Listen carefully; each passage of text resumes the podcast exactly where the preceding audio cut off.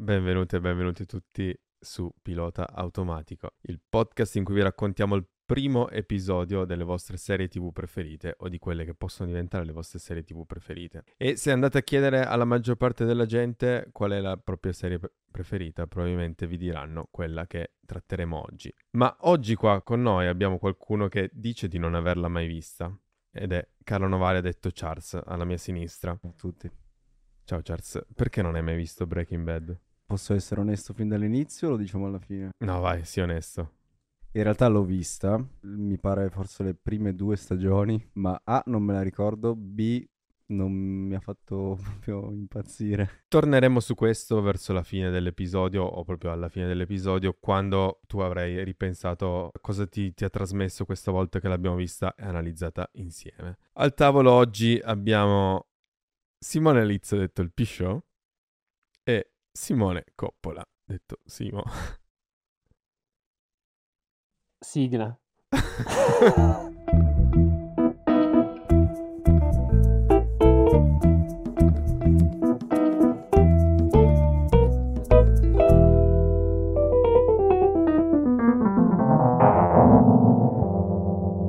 Breaking Bad è una serie che, come potete aver visto dai nostri due amici qua al tavolo, è diventata una serie di culto anche nella, nella cultura pop e ha scatenato, mm, penso, centinaia di migliaia di cosplay molto brutti come quelli che abbiamo fatto noi oggi. Volevamo fare di peggio, ma purtroppo ci siamo dimenticati proprio di scena e, e soprattutto non potevamo cucinare Matt. Perché parliamo di Matt? Perché parliamo di, di maschere varie? Perché la storia di base di Breaking Bad è... Franz, posso dirla io? Ho scritto una sinossi.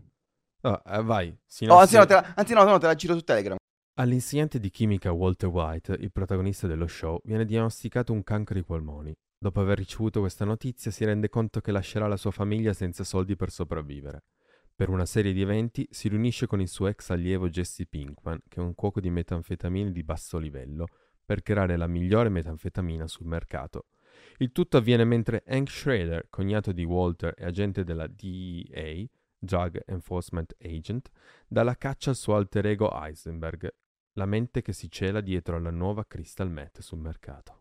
Ma è incredibile, chi l'ha scritta questa? È perfetta. Anche se c'è uno spoiler, perché Charles, vabbè, eh, Quale spoiler? facciamo finta che non l'abbia vista, però Heisenberg non nasce proprio. Ma non è uno spoiler, Heisenberg. Ma non No, è uno non spoiler, uno spoiler, dai. No. Io ho una regola, tutto quello che ha spoilerato TT non è spoiler. Il sito di Maietta. Ah, ok. I'm, the, I'm the danger, sì. ogni volta, sì, ogni volta, lì, vero, sì, vero. Abbiamo sentito la sinossi di, di questa serie e spieghiamo anche da dove viene, perché c'è un preciso creatore che si chiama Vince Gilligan. Nel 2007 lui era rimasto senza lavoro a- da, da poco tempo, aveva lavorato su X-Files, una serie eh, americana che parla di, di casi un po' particolari. strani. Quella l'ho vista. Quella l'hai vista, complimenti. Con un altro scrittore e produttore, Thomas Schnauz, lui un giorno dice, adesso che siamo rimasti senza lavoro, cosa, cosa possiamo fare? Cosa facciamo? Ci facciamo un laboratorio di metanfetamina su un van e, e la rivendiamo? E così Vince Gilligan ha detto, facciamoci una serie e via. Ed è partito e ha venduto l'idea all'AMC, un'emittente televisiva statunitense, e questo era più o meno intorno al 2007-2008. Per quanto riguarda il casting, è interessante notare come la maggior parte degli attori venga da principalmente sitcom oppure serie un po' di basso livello o persone che avevano fat- avuto un ruolo secondario. E andiamo in ordine. Brian Creston è forse il- l'attore più famoso tra, tra quelli principali della prima stagione e soprattutto del primo episodio e lui è il padre di Malcolm in the Middle, una sitcom che, che tutti noi conosciamo abbastanza bene perché la trasmettevano su Italia 1 quando noi eravamo molto giovani. E non solo quello, ma lui ha recitato in qualche puntata in Seinfeld, che è una specie di Friends prima di Friends, e anche lui in X-Files. Poi la moglie di Walter White, Skyler White, si chiama Anna Gunn e lei ha recitato in Deadwood e in ER. Che ricordiamo, non è nient'altro che Woody Harrelson con una parrucca e un po' di rossetto. Esatto. Giusto. E qualcuno che è già passato di qua da pilota automatico è Aaron Paul, che abbiamo sentito come doppiatore in Bojack Horseman, e lui pure aveva recitato in X-Files e ER. Quindi Ma va. c'è un pattern che continua. Aaron Paul interpreta Jesse Pinkman, che è lo- l'ex studente di Walter White. Poi abbiamo Dean Norris, che sarebbe Hank Schroeder, quindi l'agente della DEA che è cognato Di di Walter, Walter White, White. che indovina dove ha recitato? X-Files. Bravissimo. E lo sai che lui c'ha tipo un... eh, sta su una piattaforma di quelle dove tu puoi pagare praticamente per farti dire da persone famose, personaggi famosi, attori o che sia, farti fare tipo gli auguri di compleanno. Ma E quindi c'è lui che fa Hi, it's uh, uh, from Breaking Bad, I'm Hank from Breaking Bad and I wish you happy birthday. E tipo tu che so, paghi 200-300 dollari per fare queste cose. Lui è proprio uno di quegli attori caratteristici che se guardi la filmografia ha una puntata per ogni serie tv americana famosa, ma di quasi Criminal Minds, tutte quelle lì. E fa sempre il poliziotto. Fa sempre quel personaggio lì. Beh, ce l'ha la faccia da poliziotto. Poi abbiamo Betsy Brandt nei panni della moglie di Hank, che aveva recitato in ER questa volta. Ma Poi IAR sì, è sì. medici in prima linea, quello lì, giusto? Esatto. Sì. Ok. E poi invece abbiamo il figlio di Walter White, interpretato da R.J. Mead, il figlio di Walter White che si chiama con molta originalità White Jr. Walt Jr. Che lui è veramente disabile, no? R.J. Mead è veramente disabile, ha una paralisi parziale e interpreta il figlio di Walter White che ha una paralisi parziale. I casting, come abbiamo visto, sono in una certa nicchia, se vogliamo, no? Tutti che hanno recitato in X-Files, ER e tutti che erano conosciuti dal creatore della serie, appunto Vince Gilligan. La puntata si apre con il teaser. Il teaser in termini di sceneggiatura è inteso come un due minuti, tre minuti in cui siamo dentro l'azione e che servono per tenere lo spettatore e già prendere lo spettatore prima della sigla e prima delle prime pubblicità, in modo da fargli venire voglia di aspettare la pubblicità per continuare la, la puntata. E possiamo vederlo. Allora, ti è piaciuto questa teaser? Ci sta, ti tiene incollato. No, a parte gli scherzi, è, è emozionale. Cosa abbiamo appena visto nel teaser? Vediamo un personaggio con una maschera protettiva per il volto per evitare di inalare fumi tossici, che sta guidando un van nel deserto del New Mexico, totalmente nudo se non per un paio di boxer molto da, da anziano, se vogliamo, se possiamo dirlo. E solamente questa maschera. Al suo fianco c'è un altro ragazzo vestito di rosso con una maschera però a terra che ha perso i sensi e dietro nel van vediamo due corpi che galleggiano avanti e indietro in una Nei- melma nei liquidi, nei liquidi tossici. Capiamo dalle cose che si rompono per terra, dal rumore di vetro, che si sta forse già parlando di, di un laboratorio un po' eh, Clandestino. clandestino. Lui esce da questo van, si toglie la maschera, la getta via e la prima cosa che fa è rientrare dentro, prendere una te- telecamerina e fare di nuovo questa autointroduzione al personaggio in camera, facendola già per la propria famiglia, dicendo Skyler e, e Walter Jr., il quindi vi amato, Moglie, moglie, moglie e figlio. e figlio. Vi amato, sappiate che verrete a conoscenza di certe cose su di me, ma sappiate che tutto quello che ho fatto è per voi. Dà già un'idea di quello che abbiamo detto prima, quindi del motivo per cui Lui decide di decide di... Breaking Bad, sì. Un ciccio gamer ante litteram anche lui. Fa le cose per, per- per voi. Sì, un Berlusconi anche. Ah, lo faccio per voi. Lo faccio per voi. Questo è per pochi. Ho capito una battuta di Simo, raga. Che è successo? Io no, comunque. Perché sei troppo vecchio. E comunque questo Walter White esce da- dal van, prende una pistola, sente delle sirene in sottofondo, capisce di essere spacciato e cosa fa? Va in mezzo alla strada e punta la pistola verso queste sirene che sta sentendo ma non sta ancora vedendo. Domanda, E- vai. tu cosa avresti fatto? Cioè, con quella pistola, obiettivamente? L'avresti puntata contro dei poliziotti o contro te stesso? Non lo so, ma questa cosa ritornerà dopo perché vediamo in questi momenti quante emozioni passano per la testa di Walter White.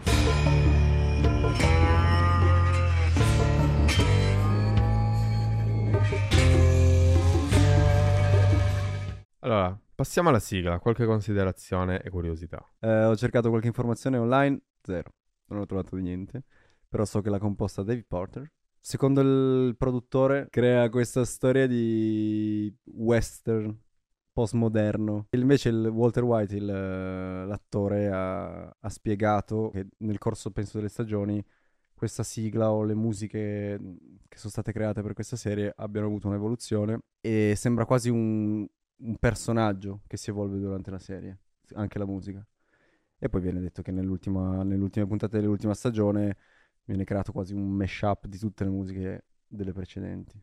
Franz, tu avevi detto che per House of Cards la sigla è il motivo per cui hanno creato il tasto skip intro, no? salta l'intro. E in questa non fai in tempo a premerlo. In questa non fai letteralmente in tempo a premerlo e poi soprattutto È cioè, meravigliosa. è fantastica perché non è mai banale il modo in cui loro passano dall'intro della puntata al post sigla e quindi c'è sempre un, quasi sempre un crescendo che ti porta la sigla ad essere una specie di com'è che si dice? Un Punto in termine- cui respiri forse. quindi sei portato ad ascoltarla, cioè è proprio fa parte della puntata. Il termine tecnico è Climax ascendente. Puntare su una sigla corta, tanta È roba. una scelta azzeccata. È una sigla soprattutto che non ha elementi girati apposta, ma è totalmente grafica e ti introduce anche al tema della, della serie. Noi vediamo la tavola periodica degli elementi di Mendeleev. Famosa per essere sull'ultima pagina di copertina dei libri di chimica delle superiori. Ma cosa, la formula per fare la metanfetamina o la tavola periodica?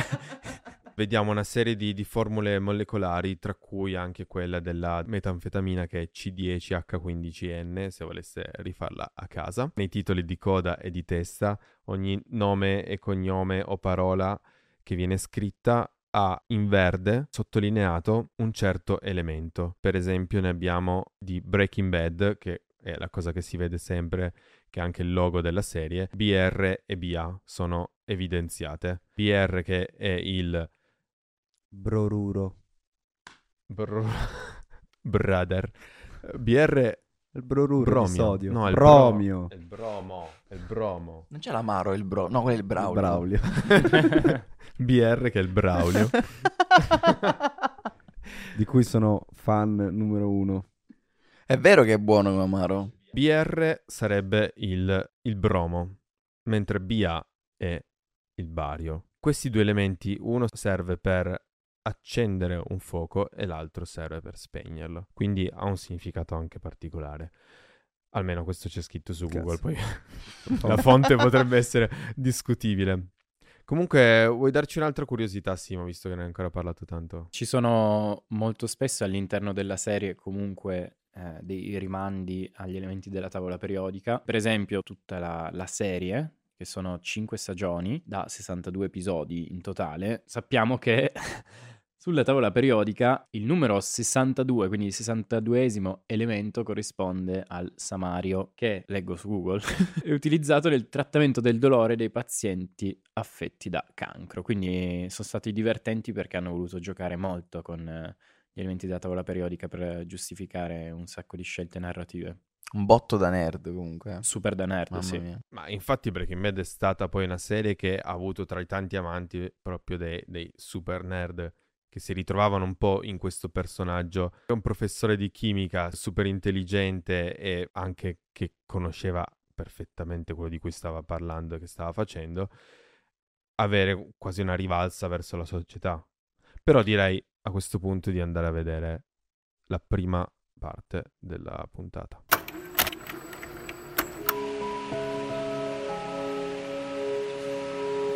Finita la prima parte, abbiamo capito perché è servito un teaser prima.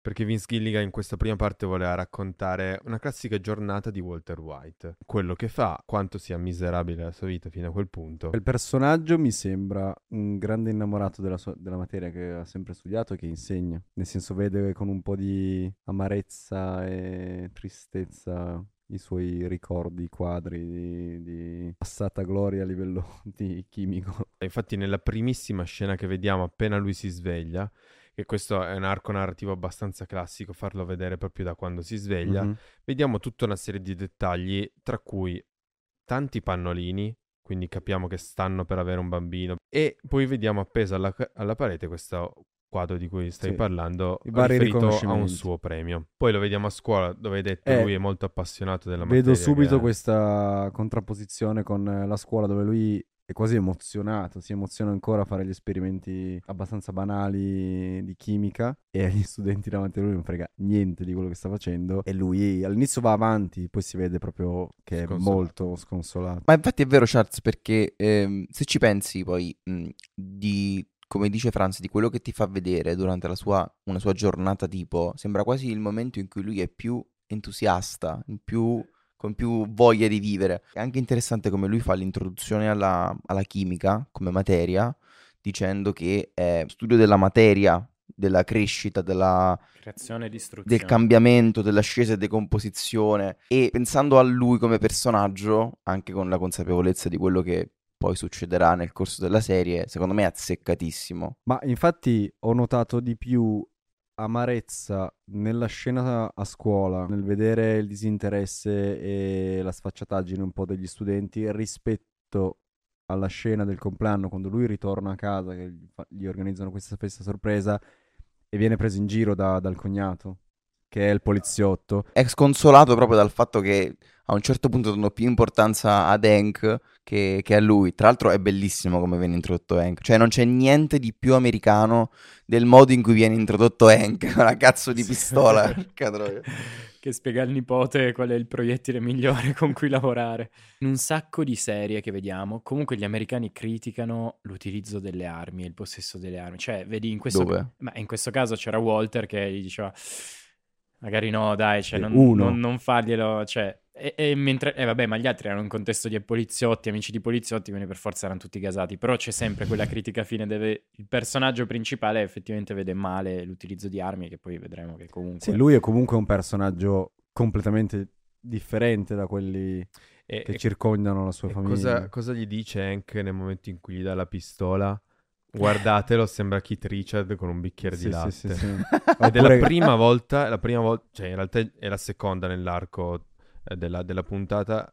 Abbiamo già visto Walter White che impugna una pistola Giusto. nel teaser e adesso lo rivediamo così che la tiene appunto come Lo prende in giro, lo prende un po' di mezzo. anche un po' pesantemente. È il tuo compleanno e io ti vengo a dire che hai una vita misera che devi venire con me a vedere un laboratorio di, di Matt per, per dare un brio alla tua vita. Però c'è già una semi-illuminazione nel personaggio. Quando eh, dentro la festa vedi Walter White completamente distante da- dai festeggiamenti, anche se è la sua festa di compleanno, e il cognato Hank che fa vedere agli altri invitati il servizio dove lui è arrestato della gente che produceva meth e aveva trovato un sacco di soldi e Walter White va lì e dice ah sono un sacco di soldi Noi vediamo degli elementi piccoli, però ti fanno capire che lui non è messo benissimo. No. C'è questa figlia in arrivo. Suo figlio è disabile, quindi sappiamo che in America vorrà dire comunque tutta una serie di spese. spese Eh, la macchina che non funziona bene, che ha dei problemi anche solo con i cassetti interni. lui che lavora in una scuola, ma per il Esatto. genio che è, non è in Ma una no, ma poi come secondo lavoro come secondo lavoro deve pulire le auto, quindi economicamente si vede già che è una persona che, ci- che tiene molto alla famiglia, che vuole dare un benessere economico alla famiglia e deve fare due lavori. E poi a quanto pare sembra che la moglie non, non lavori e che appunto si occupi solamente di vendere oggetti eh, Su di eBay. seconda mano su eBay. vediamo come ulteriormente può crollare questa situazione già precaria. Fine della prima parte, lui sviene mentre sta all'autolavaggio. Seconda parte. Bene, quindi ci eravamo lasciati nel punto in cui Walter sviene all'autolavaggio. Abbiamo iniziato la seconda parte in cui gli viene detto che lui ha un cancro inoperabile ai polmoni, eh, gli danno due anni di vita, quindi la sua vita, la sua routine quotidiana che avevamo visto che era già un po' difficoltosa, che comunque andava avanti, viene completamente stravolta da, da questo avvenimento e la prima cosa che fa, il modo in cui reagisce è prima di tutto licenziarsi dal lavoro come addetto all'autolavaggio, In che modo però? Sì, abbastanza... in modo abbastanza violento, insultando il suo datore di lavoro. Mi è sembrato uno sfogo estremamente goffo. Di lui che lo manda a fare in culo, ma non sa nemmeno lui come comportarsi perché si vede che è una delle prime volte della sua vita in cui si dà, si, si libera in questo modo. Sì, esatto, inizia un attimo una fase di appunto di sfogo e di cambiamento, cioè prendersi un po' la rivincita sulle persone che l'hanno preso un po' per il culo o sottopagato in quel caso lì. Sì, perché ti fa capire che è dentro di lui questa cosa, però lui non è abituato a Sì, farlo. non, non l'ha mai fatta. Mm. ecco. E poi subito dopo, una mattina in cui sta riflettendo in questa scena comunque molto bella, all'alba, cui getta fiammiferi in piscina, fiammiferi, elemento che poi tornerà. Quando è qua fuori a pensare, a riflettere, comunque in uno stato abbastanza pietoso, decide di chiamare Hank, il cognato, e gli dice, sai quella proposta che mi avevi fatto di, di venire un giorno con me azione, al certo. lavoro? Perché no? Facciamolo. Lo porta in questo laboratorio dove per la prima volta lui vede Jesse Pinkman che riesce a scappare dall'arresto e decide di andargli a parlare, di proporgli di mettersi in affari insieme. Sì, diciamo che non glielo chiede, è praticamente un obbligo. L'ultima via per, per poter fare soldi e magari curarsi. Cioè, gli dice o fai questo o io ti consegno alla polizia. Piccolo dettaglio che abbiamo tralasciato, Jesse Pinkman è un ex allievo di, di Walter. A dire di procedere con la terza parte. Parte terza, noi vediamo definitivamente il protagonista che perde la paura. Ogni grande protagonista che si rispetti a un certo punto deve superare quello scoglio, no? perdere definitivamente la paura. E quando è che succede a Walter? Quando lui scopre di essere più vicino alla morte. Tipo Harry Potter. Pensa se Harry Potter invece che andare a caccia di Horcrux si fosse messo a cucinare metanfetamina. Cucinare metanfetamina. Poi Col tocco mantello dell'invisibilità. Gli bastava quello. Cioè, super easy. Madonna. Vabbè. Coglioni i maghi comunque, eh. Cioè possono fare qualunque cosa e fanno le cose stupide da maghi. Walter perde la paura, ruba dal, dal laboratorio della scuola tutti gli accessori che gli Il servono, i- tutte le robe che gli servono per cucinare Matt in modo sicuro, rigorosamente sicuro perché lui non vuole delle ripercussioni Giusto. sulla propria salute. E ritorna quell'innamoramento per la chimica. Lo notavamo prima mentre vedevamo. L'entusiasmo nel parlarne quando arriva da Jesse con l'attrezzatura che lui ha rubato a scuola e, e gli parla insomma di come avrebbero potuto acchittare il tutto. Fa riferimento al fatto che tutto deve essere fatto in sicurezza e che il prodotto che loro dovranno deliverare, come si dice deliverare in italiano? Consegnare. Consegnare. produrre. Il prodotto che loro devono consegnare deve essere puro al 100%, deve essere quello che eh, gli acquirenti acquistano. Si pone come businessman, non come spacciatore da quattro soldi. Esatto, e quando Jesse gli dice che il modo migliore per farlo potrebbe essere comprare un van, andare in mezzo al deserto e produrre Matt lontano da tutti, lui va in questa cooperativa di, di credito che si chiama Mesa, prende 7000 dollari, tutto quello che ha nel, nel conto, e li dà a Jesse e gli dice compra un RV, compra un camper. Senza averlo detto alla moglie, dopo che abbiamo visto che lui è molto succube della moglie, no? è molto servile nei confronti della moglie che gestisce tutto, gli chiede ma non è che per caso hai usato questa Mastercard per fare questo Per quell'altro?" spendere 15 dollari. per spendere 15 dollari nel momento in cui lui ne preleva 7000 come eh, per acquistare il van è, è un, gesto che ti fa capire che lui è completamente de- Io volevo aggiungere una cosa che si nota, visto che in questa parte vediamo molto di più Jesse Pinkman. C'è un aneddoto interessante perché prima Franz all'inizio della puntata parlavi di come molti di questi attori arrivassero semplicemente da pochissime esperienze, eh, soprattutto nella- nelle, nelle serie di X-Files e ER. In teoria, da quel che si legge online, Aaron Paul, cioè Jesse Pinkman, dice di non aver avuto quasi mai nessuna esperienza attoriale e di fatti sembra, sembra assurdo guardandolo recitare perché è molto molto bravo e lui come, come scusa dice semplicemente che gli viene bene interpretare altre persone, cioè interpretare qualcos'altro, non essere se stesso, gli viene molto bene, è esattamente quello che devono fare gli attori, ma a volte sai magari studiando uno si crea delle sovrastrutture particolari. Volevi dire qualcosa anche sull'abbigliamento? No, era fine a se stessa questa Sì. Un'altra roba a caso. Era tipo le pubblicità mentre scorri gli articoli di No, Salvatore Aranzulla, no, capito? no. Trovi la pubblicità nel mezzo che non c'entra niente con Di un quello che stai. No, la cosa simpatica è che quando ho rivisto per la seconda volta Breaking Bad, ossia ieri, Tutta quanta. mi sono fatto sette puntate. stagioni. No, sette puntate, ho visto la prima Sette stagione. puntate, Sì. che cazzo dici? Ho notato che Jesse, ma poi anche molti eh, spaccini bianchi che, che ci sono nella serie, si vestono esattamente come Eminem. Cioè, Perché Il- solo i bianchi? Perché i neri si vestono come 50 cents. hanno la cuffia, Zero massa muscolare. Zero Cano- massa muscolare, tutto largo, tutto extra large. Siamo arrivati al punto in cui Jesse e eh, Walter White sono riusciti ad acquistare questo RV e quindi adesso vediamo cosa fanno. Esatto, e ci ricolleghiamo finalmente al teaser, cioè quello che abbiamo visto come prima cosa quando abbiamo iniziato la puntata. Non è mai stato più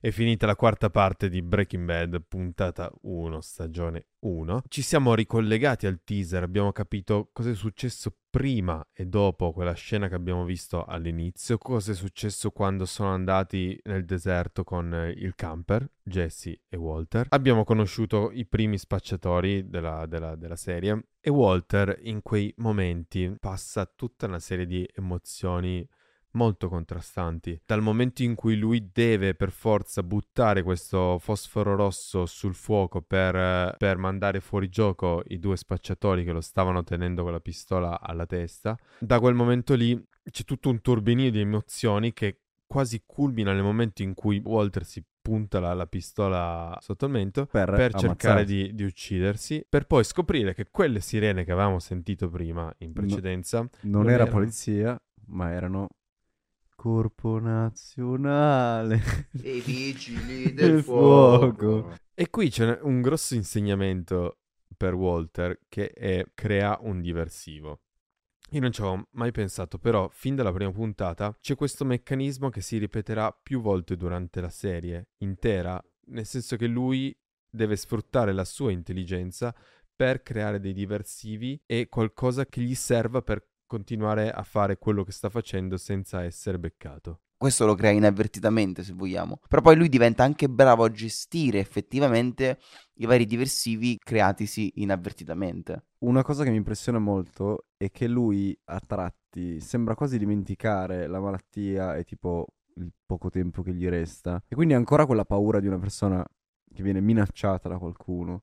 Poi gli subentra, cioè lo vedi proprio un cambiamento nella testa che dici ok, non ho nulla da perdere. E quindi diventa tipo una faccia di pietra e non, non esprime emozioni. Poi ovviamente cade, finita tutta la cosa, vomita, nel senso dal- dall'ansia e da, da quello che è appena Eh, perché successo. è stata la prima volta veramente che Esatto, lui esatto. ha iniziato questo cambiamento. Esatto. È chiaro sin dall'inizio che lui ha un obiettivo, che è quello di farsi dei soldi, probabilmente da lasciare alla sua famiglia nel caso in cui lui muoia.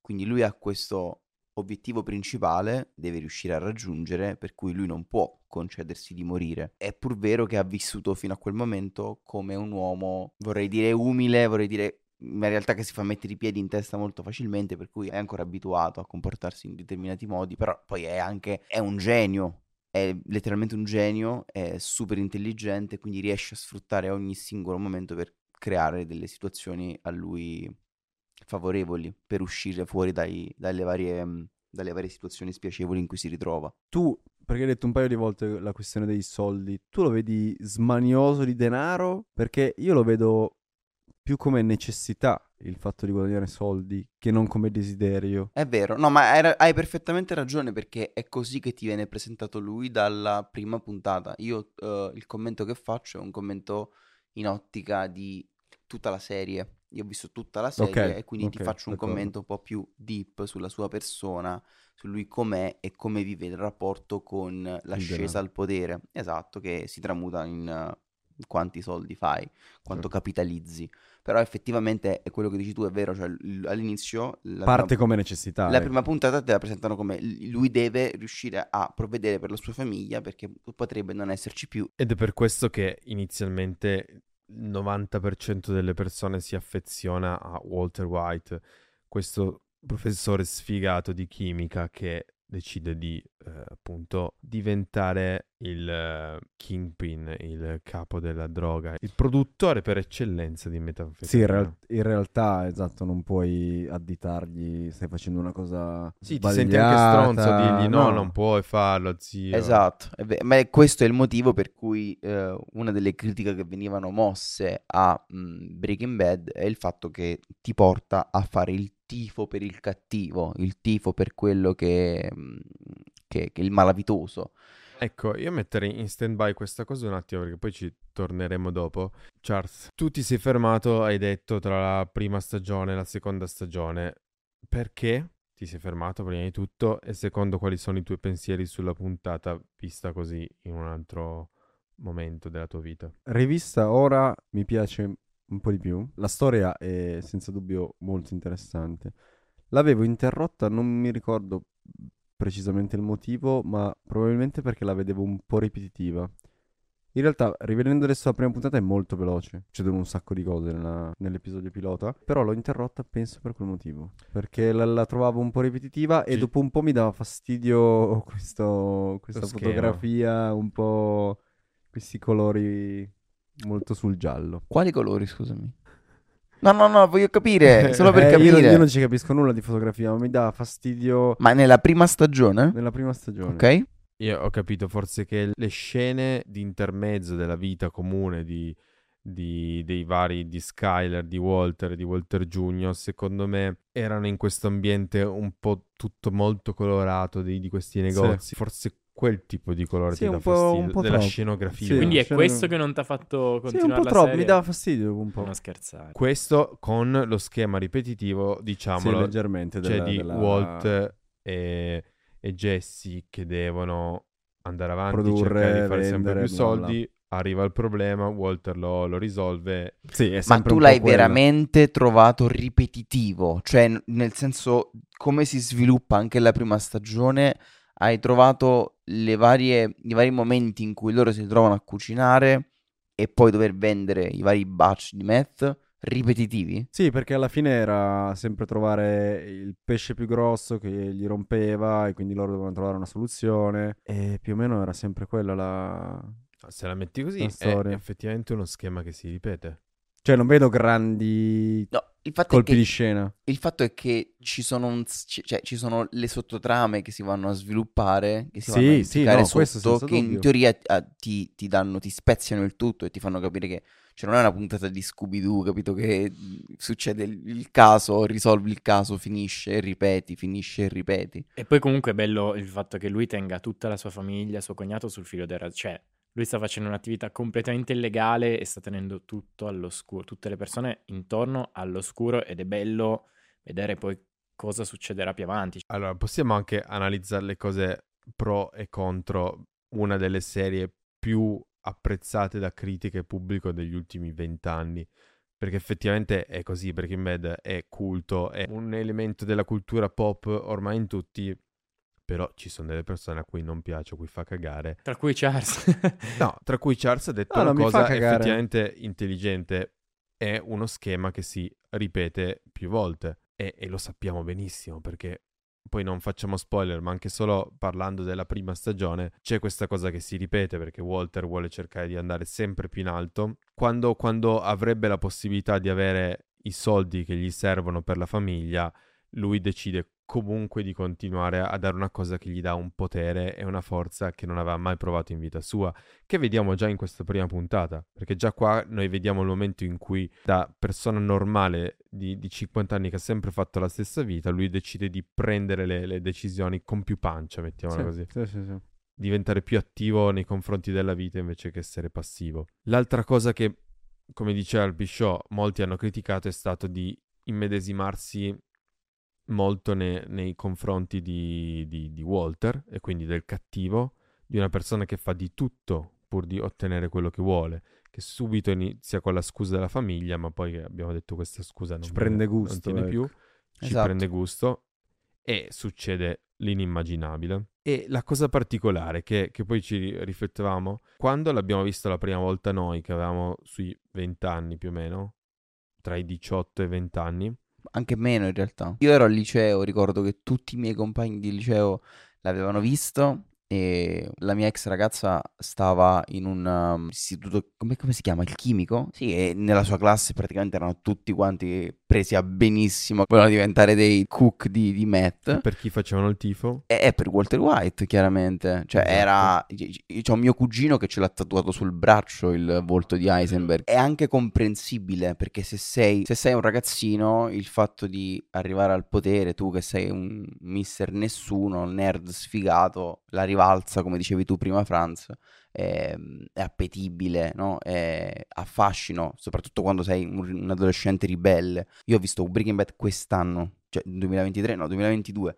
Ehm, Quindi sì, intorno ai 26... eh, 25, intorno ai 26. 26 anni, esatto, 26 anni, per cui l'ho visto con un vol- una faccia completamente diversa e infatti io sono stato molto dispiaciuto perché anche io inizialmente mi sono legato al personaggio di Walt e ho empatizzato molto con lui, però poi man mano che ehm, le stagioni proseguivano non, non capivo perché prendeva determinate scelte e mi, mi sono incazzato, dico, ma perché fai così? Ma non dovresti, cioè è, da cattivo comportarsi in questo modo. Cosa che invece quando sei un ragazzino dici ma sì, ma vaffanculo, ma ammazzali tutti, distruggili, prendili Esatto, esatto. Ed era quello a cui volevo arrivare comunque, che a una certa età tu empatizzi totalmente per Walt e ti incazzi anche con la moglie per le cose che succedono e poi invece lo riguardi o lo guardi a un'altra età e tu dici ma veramente, veramente stai facendo così del male alla tua famiglia? È vero, perché poi pure il personaggio, giustamente, come hai detto, di Skyler vi- viene vista come la rompicoglioni, no? Quando sei un ragazzino, cioè che palle questa che si mette sempre in mezzo, è la mamma fondamentalmente, è la mamma che quando sei un ragazzino ti rompe il cazzo. Quando poi sei una persona adulta capisci che Skyler è probabilmente il personaggio più razionale lì in mezzo. Penso sia anche un personaggio molto egoista. Lui. Nel senso, anche quello che diceva prima Simo, quando minaccia. Ma sai cosa, Charles? l'altro. Noi mo stiamo dicendo un sacco di cose che si vanno a ricollegare inevitabilmente alle stagioni successive. Sì, però lo noti già dalla prima Però puntata. lo noti già dalla prima puntata, ci sono, ci sono degli elementi, se, Sì, sei, sì, a- sì. se sei attento, ed è quello che facciamo noi su pilota automatico, siamo attenti, strizziamo gli occhi, noti dei dettagli. Cosa è cambiato dalla prima volta che l'hai vista? Perché ora la guarderesti? Ma perché l'ho vista, forse ero, ero parecchio più piccolo. Non lo so, mi, mi attrae di più. Anche la prima puntata, giuro, l'avevo rimossa. Però è interessante. Secondo voi si può ricollegare a una specie di sogno americano questa cosa che fa Walter di riuscire a guadagnare in poco tempo tanti soldi? O questa cosa che vorrebbe fare Walter? Beh, fa anche riferimento al fatto che un'operazione in America penso ti possa costare un botto, quindi... Ma sai cosa, Franz? Mi sembra quasi che lui prenda una scorciatoia. Io quello che vedo è che lui aveva tutte le possibilità di viversi il sogno americano partendo da zero, grazie all'idea che aveva avuto con la sua startup dalla quale poi è uscito o è stato cacciato, insomma, eh, sono ma dinamiche esatto, che non ricordo con, con eh, precisione. qualcosa. Esatto, però insomma questo qualcosa è andato storto e lui è finito effettivamente a 50 anni ad essere un docente di chimica, neanche all'università, in un liceo e a- ad avere un secondo lavoro per provare a mh, portare due spicci in più in casa, comunque alla fine fa una vita eh, mediocre e vede in questa finestra, questa, questa- questa- vede, vede questa finestra di possibilità, questo mondo della malavita come effettivamente soldi facili. Lui ha delle skill, però anche qui se prendi la scorciatoia ci sono delle conseguenze. Allora, un'altra roba interessante secondo me sulla serie ancora da, da aggiungere è che è andata su Netflix dopo la terza stagione, quindi intorno al 2011 se non sbaglio. Sono state caricate tutte e tre le prime stagioni su Netflix e questo ha incrementato a livelli esponenziali la fama che ha avuto questa, questa serie e soprattutto all'attenzione che mettevano nei, ne- nei dettagli perché a loro volta gli spettatori ricercavano tutti i collegamenti più, più sottili fra una puntata e l'altra e Vince Gilligan fomentava questa cosa, ci metteva tutta una serie di piccoli dettagli che poi ve- venivano svelati solo in un certo punto, oppure come diciamo all'inizio di tutta una stagione nei, nei vari teaser, quindi l'introduzione prima della, della sigla metteva degli spezzoni eh, tipo in bianco e nero di tutta una serie di elementi che poi vengono svelati solo nell'ultimissima puntata e si ricollegano a tutte le storie. E questa cosa secondo me ha alimentato la, la- la fama di, di questa È serie. stata una delle serie più... Cioè, se parliamo di serie, è una delle più emblematiche. Sì, ed è emblematica perché? Perché Vince Gilligan è stato il primo a dire in tv nessun protagonista cambia. Cioè, I protagonisti sono cristallizzati nel loro essere buoni o cattivi e vanno avanti così per tutta la serie. Invece voglio D'accordo. fare un protagonista che parta come buono e che diventi cattivissimo. Allora, Piscio, vuoi farci un commento sulla fotografia di questa puntata? Allora, ne parlavo prima con eh, Simo off screen, lui non aveva notata questa cosa. Volevo dire che la prima stagione è interamente girata a pellicola. Difatti ha un look che per me è meraviglioso, perciò mi sono triggerato molto, Charles, quando hai detto che non, non- non era- non eri un fan del, del look di, que- di questa stagione della Gamma No, no, ma il look mi piace. Secondo me è proprio. Forse cioè, la- ha tradotto il mio pensiero poco tecnico, Franz. È proprio la scenografia che, che forse non eh, metteva insieme dei colori e delle situazioni che non mi facevano impazzire. Forse una volta lo apprezzavo meno, ora lo apprezzo di più. Sì, no, quello che viene detto della fotografia di Breaking Bad è che la fotografia diventa quasi un personaggio che nasce dalla storia piuttosto che essere imposto alla storia. Cioè vive in maniera coerente ed organica con quello che vediamo in scena. Questo concetto è particolarmente enfatizzato dalla seconda stagione in poi perché il direttore della fotografia di Breaking Bad diventerà Michael Slovis e praticamente lui era presente sul set, lui c'era sempre lì anche quando Vince Gilligan non era presente e è colui che ha plasmato il look di, di Breaking Bad. E lui ha avuto proprio un colloquio iniziale con l'emittente televisiva e Vince Gilligan dove ha detto io vedo in Breaking Bad qualcosa di più, la vedo come una serie che può raccontare qualcosa che non è mai stato visto in televisione finora, con dei neri profondi, con dei bianchi forti, con dei contrasti accentuati e raccontarsi come prodotto d'autore. E all'inizio la- l'emittente televisiva non gli aveva dato credito e lui di, di sua spontanea volontà ha girato le prime scene della seconda stagione, che sono quelle ambientate nel basement. Quando lui ha, ha diretto questo episodio, eh, l'ha fatto molto, molto cupo, molto scuro, con contrasti molto forti, qualcosa che vedresti al cinema e non in televisione dove hai comunque un ambiente intorno a te che è completamente diverso, luci al minimo e un ambiente che è consono anche a un look molto dark, molto scuro, mentre invece quando sei a casa, proprio a mezzogiorno, col sole che ti rimbalza sulla- sul televisore, magari una scena scura non rende altrettanto. E quindi lui diceva, boh, mi licenziano sicuro 100-100.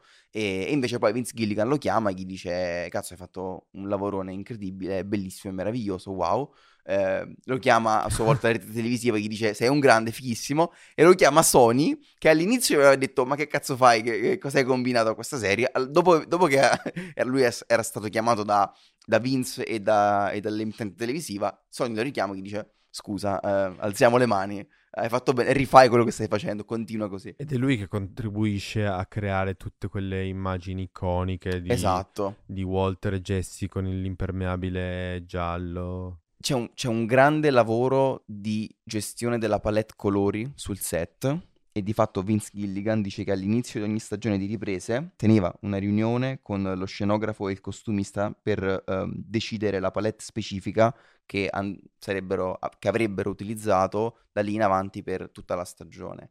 E addirittura i fan hanno creato una, varie congetture, varie, varie teorie relative a la teoria della color wheel, della ruota dei colori, ogni singolo colore che viene associato ai personaggi ha, una- ha un significato e ha un significato in sinergia con i vari personaggi che nella ruota dei colori sono complementari, sono, sono opposti, sono vicini. La veridicità di queste teorie, insomma, è da prendere con le pinze, anche perché, come hai detto tu, Vince era, uno che alimentava molto questo... mm, probabilmente molto nerd pure sì, lui. perché sapeva comunque di trovarsi in un'epoca in cui i blog e i social la facevano da padrone e potevano rendere molto più famosa una serie anche grazie a queste teorie, quindi sapeva che doveva alimentarla, ma probabilmente era anche una, una tecnica della, della produzione, no? E poi un'altra cosa che mi è venuta in mente è che eh, quando Vince Gilligan ha, ha fatto dei brief con questo direttore della fotografia, Michael Slovis, eh, quando parlavano di reference, Vince Gilligan gli ha detto, guarda, io quando penso a Breaking Bad, il mie- il- quello da dove arrivo, i miei punti di partenza, sono gli spaghetti western di Sergio Leone, il buono, il brutto e il cattivo, e The French Connection. Lui è partito da quelli, quindi lui eh, pensando a, quella, a quel look ha ricreato l'atmosfera di, di Sì, Breaking Bad. essendo poi in, in zone molto desertiche tra il Messico e il New Mexico, eh, molto spesso si creano delle scene alla, alla western. Sì, come Eh. anche- abbiamo anche detto della sigla. New western, sì, perché poi sono western combattuti in un modo diverso e dei, dei duelli anche di tipo diverso, però anche qua viene fatto largo uso di campi larghi, di, di piani americani e di sfide in campi aperti. Sì. Già solo nella prima puntata abbiamo visto comunque l'incontro con, spa- con gli spacciatori, il van eh, Sì, è un duello praticamente. Con lui che aspetta la fantomatica polizia. E per vedere come finirà questo duello, Charles, Bisogna dovrai continuare. Direi... Io la reputiamo- guarderò. Tu la guarderai, reputiamo concluso anche questo episodio di Pilota Automatico, che sarebbe il sesto. Non aspetta a fare gli applausi. Ah, vi ricordiamo che si può commentare anche su Spotify. E fatelo perché c'è quel tasto per un motivo. Comunque lo facciamo per il vostro piacere. Anche per il nostro. Come, come dice appunto Walter White, lo facciamo solo per voi, non lo facciamo per il nostro tornaconto. È E una cosa- Ciccio Gamer pure. e Ciccio Gamer e Berlusconi. Scendiamo in campo e lo facciamo per voi. E la prossima puntata che faremo solo e esclusivamente per voi è Gomorra versus Mare Fuori. Ah, Oh, non lo sapevo. picciato Sì, core. è un nuovo format che vogliamo tentare. Quindi io starò qua. muto. Quindi passiamo dallo spaccio di metanfetamina allo spaccio in generale e alla mafia e ai carceri minorili. E se non ci arrestano, ci vedremo alla prossima puntata di Pilota Auto- Automatico, indifferita dalla Sidrains House. È tutto, direi.